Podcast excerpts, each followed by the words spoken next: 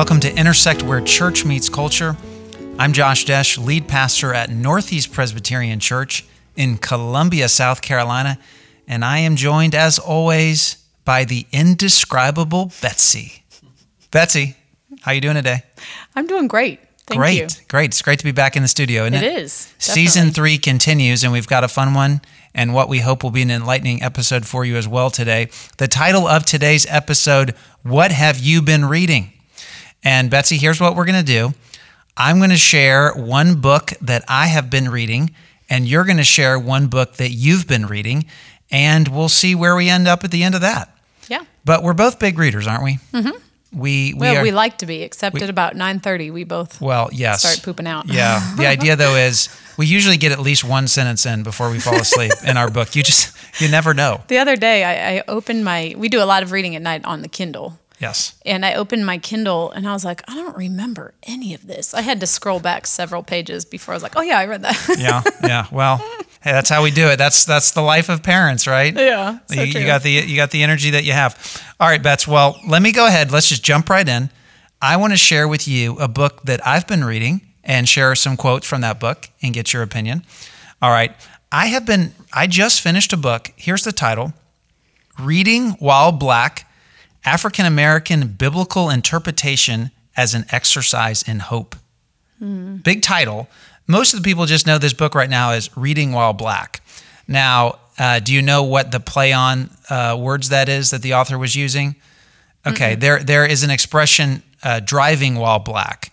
I don't know if you've heard that before, Oh, yes. but uh, those who are who are uh, black will tell you that there, and I, th- I think there's data that proves this, the rate of being pulled over. Um, but at any rate, we're not getting into that topic at all today. But but the title, I think the author was intentionally playing off that title, "Reading While Black," and then the subtitle again is "African American Biblical Interpretation as an Exercise in Hope." The author of this book is Dr. Esau McCauley. He is an assistant professor of New Testament at Wheaton College. So the uh, the really the flagship evangelical college uh, in the U.S. Although you and I might argue for Covenant College, Oh, yeah. as the real flagship Christian college. Hey, but that's okay. We like Wheaton too. Uh, so this guy, he's got his bona fides uh, in terms of being an evangelical, solid, believes the Bible, believes in the gospel, uh, would be familiar with our circles, but he is African American. And Bets, I'll tell you why. Let me start with why I was interested in this book. I wanted to challenge myself to read outside of my tradition and to read outside of what I'm used to reading. So, to be totally blunt, most of the books on my shelves were written by uh, white men who are evangelicals. Now, there's nothing wrong with that, of course. These are guys who uh, love the Lord deeply and who've studied and researched. And I would also add uh, a lot of my books are contemporary, although I do have a good amount of older books, like from the time of the Reformation and so forth. But I wanted to challenge myself. I wanted to read something from a different perspective. Now, what I like about this is yes, it's a different perspective, but it's an author who agrees with our beliefs on the core things, right? The Bible's the Word of God. Jesus died for our sins, and uh, and yet this author is open about saying, "I'm bringing my African American experience uh, with me as I come to the text." Now, that's one of the reasons that's that's interesting is really none of us can uh, totally come to the Bible in a completely objective manner. Right. Like like we have no background, like we have no experience. You grew up in the church. I grew up in the church. And I know, Bets, you have those moments where you're like, oh, yeah, remember, I, you know, I had that experience growing up in the church, or, you know, I went to VBS or, as a kid, or I memorized verses as a kid. I grew up in this kind of tradition. So all of us have different traditions that we grew up in. And this author is bringing his tradition with him. Now, um, let me tell you a couple things that I learned from this book. I want to start by reading a quote. Um, a big question, Bets, uh, in the scriptures that we come to is what about the question of slavery? Have you ever wondered that? Absolutely. I, I mean, why is there not a Bible verse that says uh, slavery is sinful? Why Does the Bible condone slavery? does the Bible condone slavery? Period. Why do we not see, um, you know, more uh, maybe stronger direct verses against slavery. So imagine, I mean, this is not part of our heritage, but if you're African American, this is a big question for you. Absolutely. When you think about American history. So that's obviously a big question for Dr. McCauley. And he really helped me understand some passages in the New Testament in ways I had never seen them before. And I want to start out by reading a quote uh, from him about uh, slavery. And here's what he says. All right, and I quote The story of Christianity does not on every page legislate slavery out of existence. So you're not going to find on every page of the Bible slavery's wrong. Now, let me go back to the quote. Nonetheless, the Christian narrative, our core theological principles, and our ethical imperatives create a world in which slavery becomes unimaginable. Hmm. So, Betts, here's what he's doing. He's saying, yes, it is true that you, you won't find that verse that says Christians get rid of slavery right now. But what the Bible is doing is as the biblical story is being played out, as the gospel and the implications of the gospel is experienced in the Christian community, the Christian community should see that slavery is an unacceptable practice, mm-hmm. Right? And so then if you if you look at the scriptures that way, then you realize that the Bible does not support slavery. The Bible creates a world in which it's unimaginable. Now, mm-hmm. Betts, let me give you one more quote on this. One more quote from McCauley. He says, I want to contend that the Old Testament and later the New Testament create an imaginative world in which slavery becomes more and more untenable. Stated differently, God created a people who could theologically deconstruct slavery. Hmm. So, so very cool uh, and, and very deep and profound how he goes about addressing this question of slavery he gets way past the surface questions like, well, show me the one verse. And he gets to say, let's think about this theologically.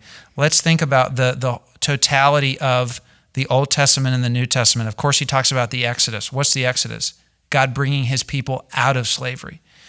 And he says that within that world, theologically, slavery doesn't make sense. Hmm. And, and slavery is wrong. And he brings that uh, to uh, the book of Philemon in particular. And what's interesting, Betts, is do you remember the word that he tells Philemon uh, to call Onesimus? Brother? Brother, you got it. Ding, ding, ding. Woohoo. Um, yeah, he says, Philemon, view Onesimus as your brother. That's huge. Not as your master, but he is your brother. Now, um, all right, I said I, I said I was going to read. I was going to stop at two quotes. Let me give you one more.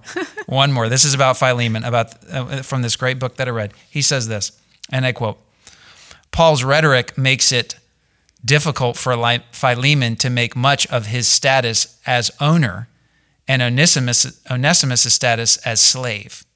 Paul also uses familial language, calling Philemon his brother. The point is clear." Oneness in Christ transforms relationships. That's hmm. big right there. Hmm. Back to the quote Society values those with power and status. Christians treat all people, slave, free, or prisoner, as family. The idea that slaves and masters are family undermines slavery. Who would enslave a brother or sister? Wow. End quote. That's isn't, that awesome. isn't that powerful? Yeah. So then it's like Philemon. Um, really, what he's doing is and basically Paul says in that book, he says at another point, he says, Look, I could command you to set him free. But really, what he wants Philemon to do is to set Onesimus free on his own mm-hmm. because he realizes the uh, power of the gospel in his life. Wow. So that's those are that's some of my experience about reading this book, um, reading While Black. It sounds like a really good one. It's a it's it is a good one and it's and it's helpful to get outside again of our normal authors and the normal uh, maybe lane that we're in and to hear a different perspective. Yeah that's what i was going to say. It's great to challenge ourselves to try to see the world through someone else's eyes and everyone has good things that they can bring from their own perspective and we can really learn from the experience of other people. That's right. That's mm-hmm. right. And he brings his, I just, I really appreciated his transparency and his honesty in this book and his wrestling. And he, he digs into the black uh, uh, historical interpretation of the scriptures and really opened my eyes in new and fresh ways. Uh, and so I would recommend this book to someone who um, wants to understand the black hermeneutical tradition. Hmm. Hermeneutical, just that big that big word that just means how do you interpret the Bible? You're making this sound pretty academic, but it, it seems like it's pretty accessible for anyone. Thanks for right? saying that. Yes. You when you when you go down the yeah, hermeneutical yeah, route, yeah, yeah, you're right. You're you lose right. me. You're right. well, he is. I will say this about Dr. McCauley: he's clearly a fan of hip hop because there's a lot of allusions to rap and that sort of thing, and he's he's an entertaining and he's a fun author, and it's clear to me that he loves Jesus too. So this is an accessible book oh, for abs- anyone. Absolutely, mm-hmm. super accessible. Um, you'll get through more than one sentence before you fall asleep at night. Um, I read it pretty quick. I got through it pretty quickly. That's good. Yeah. yeah. Bets, I've heard you read a book too. Tell me about it. Well, I'm actually in the middle of one that I would love to highlight. Uh, this book is called The Divine Conspiracy. It is by the philosopher and theologian Dallas Willard, who I believe has passed away. He has, yeah. Yes. Um, so this is, a, I'm just going to say, this is a great book. Now, I'm only a few, um, I'm like a fifth of the way through probably. The print is small. Yeah. And in the beginning, I was having to reread sentences, but now that I'm into it, it's it's also very accessible. It's really good. So the t- the subtitle of this book is uh, it's called The Divine Conspiracy Rediscovering Our Hidden Life in God. And this has been termed to be Dallas Willard's magnum opus. Yes, I, I am. Even though I have not read this book, I have been familiar with this book. Well, this is your book for probably twenty years, and it was sitting on our shelf for a long time. And I finally said, you know what, I'm going to read that. Okay, book. can I just take a time out here and say, as a pastor, we have many books sitting on our shelves that we've never read. And you know what? When a Christian comes along and grabs it and says, "I'm actually going to read it," that's a good thing. Yeah. Yep. So, so I, I, I said, I just heard this was a great book, so I said, okay, I'm going to read this book. So, um, I'm just going to give some initial impressions, and once I'm done, I uh, with the book. I can circle back and, and, and give more. But Dallas Willard, he's setting out, this is a book essentially about discipleship. He's setting out to say there are many Christians who believe that your journey with the Lord is ultimately more about your eternal destiny than about your moment to moment life.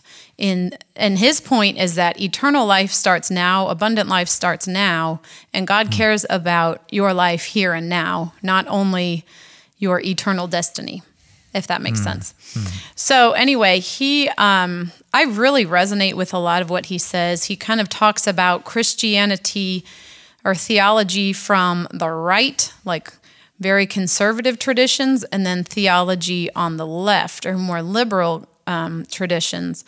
And he talks about how on the right, we have this idea of God cares the most about your eternal destiny, and only He really knows if you're a Christian, how you live your life. You know, that's not really the focus. It's more about are you saved or not? Um, and of course, God, God, does care about that. But His point is Christians who um, who are stuck there don't see that God has a beautiful life in store for you right now. If that makes sense. Yeah, and it it also reminds me of that place in the Bible where Jesus says, "You will know them by their fruit," mm-hmm. because if my salvation is only what's going to happen to me when I die, where's what's the fruit matter now? Right. That would be sort of another angle on this idea, right? Exactly. Yeah, and then he talks about um, those on the theological left who he, he calls it the gospel of sin management. Like, how are you dealing with hmm. sin management? That's what for, so he's painting these caricatures of um, the problem being how do we manage our sin? So there's the eternal destiny route, and then there's also the route on the left of social change. Everything is uh, is about society getting better and everything. So um, it, it's a it's a great book. His point is really to enrich your walk with the Lord day by day, to experience the richness and the abundance of life that Jesus gives us in the moment by moment. Um, and it's just, it's a really good book. So I'm thankful to be into it. And um, I know it's really going to enrich my own walk th- with the Lord and, and hopefully have ripple effects to other people in my life too. Yeah, that's really cool. Uh, and so this book seems like uh, a very necessary message for our culture. It sounds like Dallas Willard was looking out and he was seeing maybe particularly in American Christianity and saying, "This is what I'm seeing. What's missing?" Right? Yes, yeah, I think I, I think that's it. He was saying, why don't the lives of Christians look much different from other people? Yeah. You know, mm-hmm. I've heard it said, you know, Jesus told us uh, to be in the world, but not of the world, mm-hmm. right? You've mm-hmm. heard that before?